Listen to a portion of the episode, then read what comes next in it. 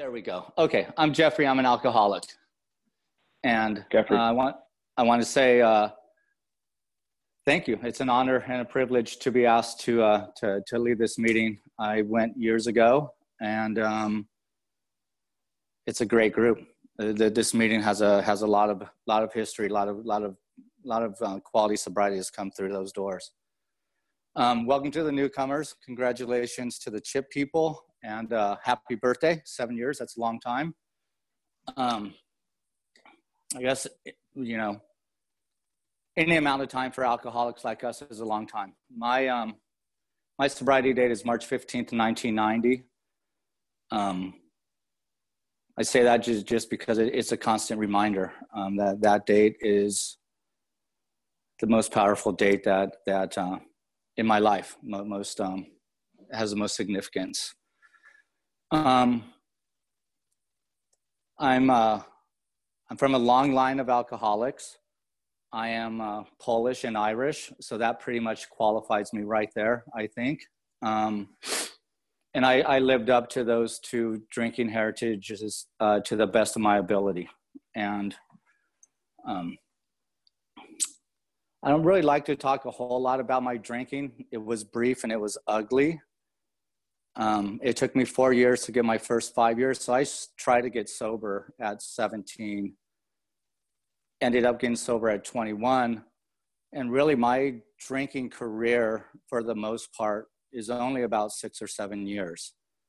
Um, and drinking was my drug of choice, or my um, alcohol was was my was my drug of choice absolutely loved it. It it never worked for me. Um, I hear a lot of people say, you know, alcoholic used to work and then it stopped working. For me, it never worked in any kind of positive way whatsoever. Um, but it did deliver every promise it made to me. It it kept. I mean, I drank to oblivion. I blacked out, and I repeated. Um, and that was it. The the, the the one drinking story I do like to tell is, is the night I got sober. Um, I checked into a, a, a rehab on uh, on Bay Street. It's called Starting Point. It's no longer there. On or about March 11th, 1990. And the only thing I knew about rehabs at that time was um, what I knew about my stepdad and he went to Schick, and that was aversion therapy where they just let you drink as much as you could drink, and then you got sick, and then they, it was like repeat, and then they they weaned you off. That was my understanding. And when I checked into rehab on the morning of the 11th or 12th, I wasn't drunk. I hadn't had a drink. They um, they told me not to, and for some reason I listened. And when I asked the the intake nurse, okay, you know, I, I haven't had a drink today. What, you know, can can I have one? And you know, she kind of insensitively um, laughed and and uh, said, "No, you're in, you're in rehab. Why would we let you have a have a drink?" Um, right then and there, I knew rehab wasn't going to work, and I was doomed um, because I knew I, I wasn't finished my very first sponsor told me, you know, every single drink you've you've taken is absolutely necessary to get you to the point where you're at. And at that moment, moment I, I knew I wasn't done. It was a waste of time. And um, three days later, me and this other guy snuck out of that rehab. We went and got a six pack of beer at a local 7 Eleven or Circle K. We split that six pack, snuck back in to the rehab, and got caught we got sent back to detox, and something happened to me that night that I can't explain to this day. Um, I know it was my um, moment of clarity, my spiritual experience, um, but uh, a, a miracle. But I don't know why it took those last three beers to to be my last drunk, and to be the the catalyst to my sobriety to this point. I certainly have had way worse experiences drinking. You know, I barely buzzed after three beers, and and there it was. Something happened. I went into the room and I prayed, and I was in. I I just. I don't know. The, the, the weight of every single moment of my life just, just hit me, and I've been sober ever since. And I have to, to, to say something right now is that I am an absolute believer in God, AA, and miracles. And I believe that, you know, I would not be here today without the combination of those three. Um, God plays a huge part in my life. AA plays a, a, a, huge part, and I experience miracles every single day. And um,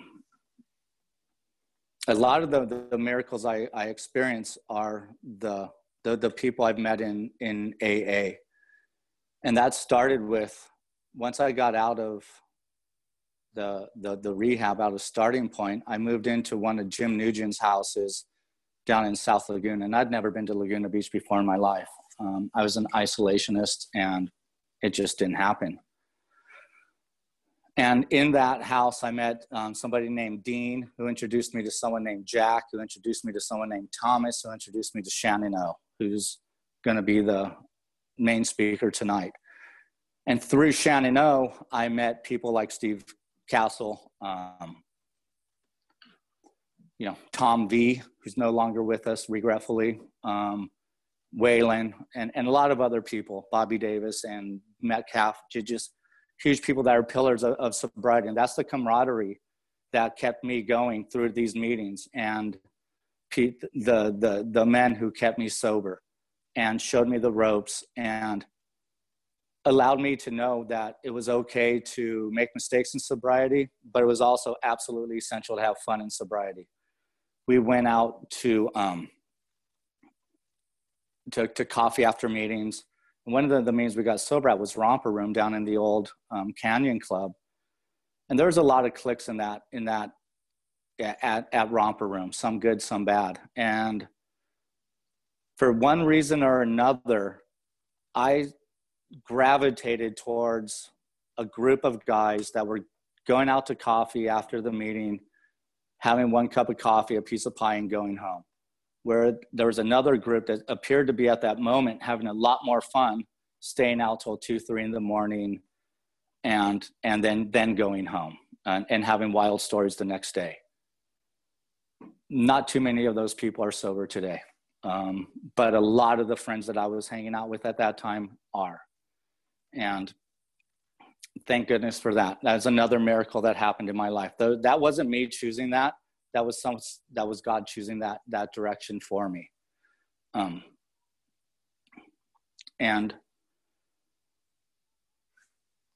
there's there's other pivotal points in in, in my so sobriety where I can't you, you know just just things and events that that happened. I started hanging out with people that were having fun, enjoying life.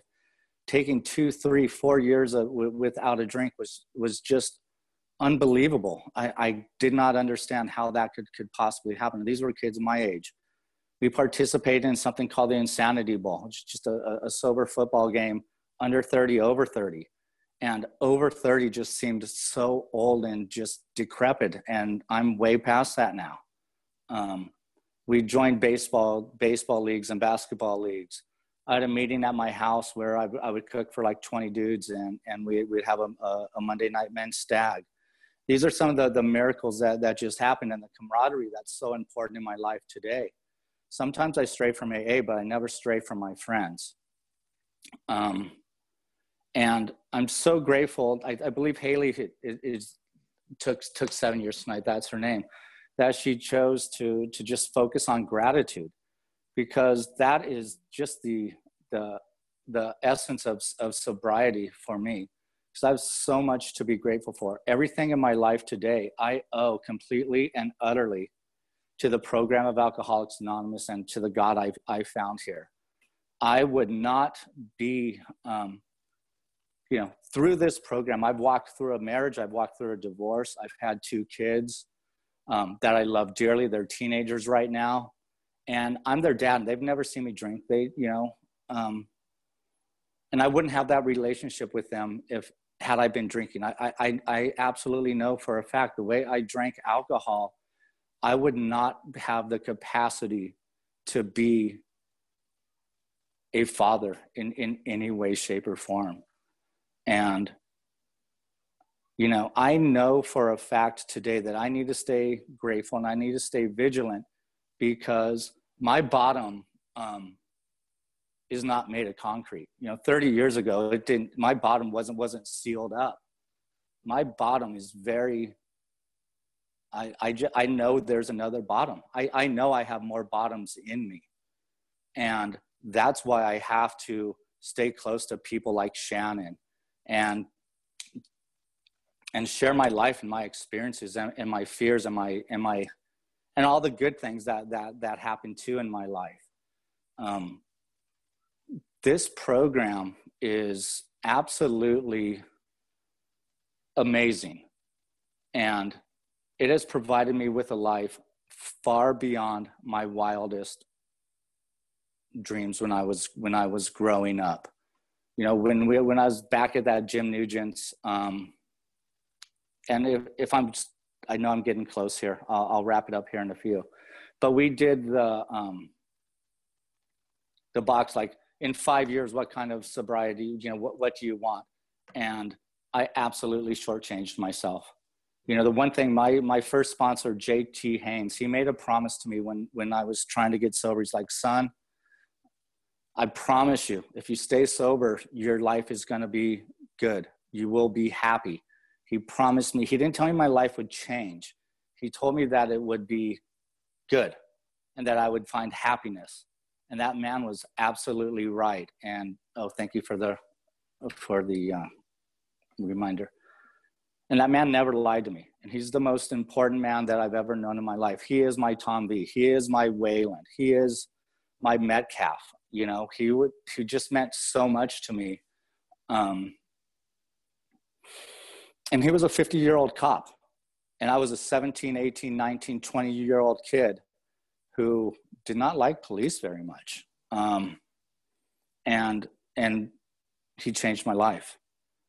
And today I, I like i said I, I, have a great life. Um, i lost my train of thought. I was going to say something else about about jt and the and the promises that that i've received and i have received all the all the promises. And today one of the most important things that i do in my life and i try to to be really really diligent about this because I, I, am you know my my main i'm not afraid of drinking but but but i but i have a, a, a deep respect for alcohol. So i i try to practice the 10th step as much as I can, as frequently as I can, every day, every night. If I make a mistake, I try to apologize. I make amends. I can't live with that shit. I want to go to sleep at night and be able to sleep. I want to be able to rest. I want to be able to, you know, be the man I'm capable of being, be the fiance I'm capable of being, be the father first uh, that I'm capable of being, and be the friend I'm capable of being. And I'm only capable of being those things through the miracle that is Alcoholics Anonymous, through the miracle of some godforsaken, smoky, disgusting, dingy old canyon club romper room meeting where I met some of the best people that I've ever known. Oh, and one other thing. When I was at, Ted, at Jim Nugent's um, house, a guy came in and spoke to the group and he had five years sobriety. And i had like 45 days 30 days something like that. And five he was a god at five years. It was absolutely unbelievable. Six months later that guy drank. I think five years later that guy died of an od but to see him go from a god to someone that relapsed was an absolute eye-opener at say you know seven eight months at what i had then it just struck home like holy shit that guy had that much time and and and he went out and drank. And then when i had five six years i was at his funeral. And that was absolutely mind boggling and just such an eye opener that alcohol ain't no joke in my life. And that could be me. And thank god today there are rooms like this filled with people like you that are willing to listen to an old decrepit guy like me share his story, and participate in my own sobriety. And for that, I'm truly grateful. Thank you, Shannon, for asking me, and thank you guys for, for being here. And it's an honor and a privilege.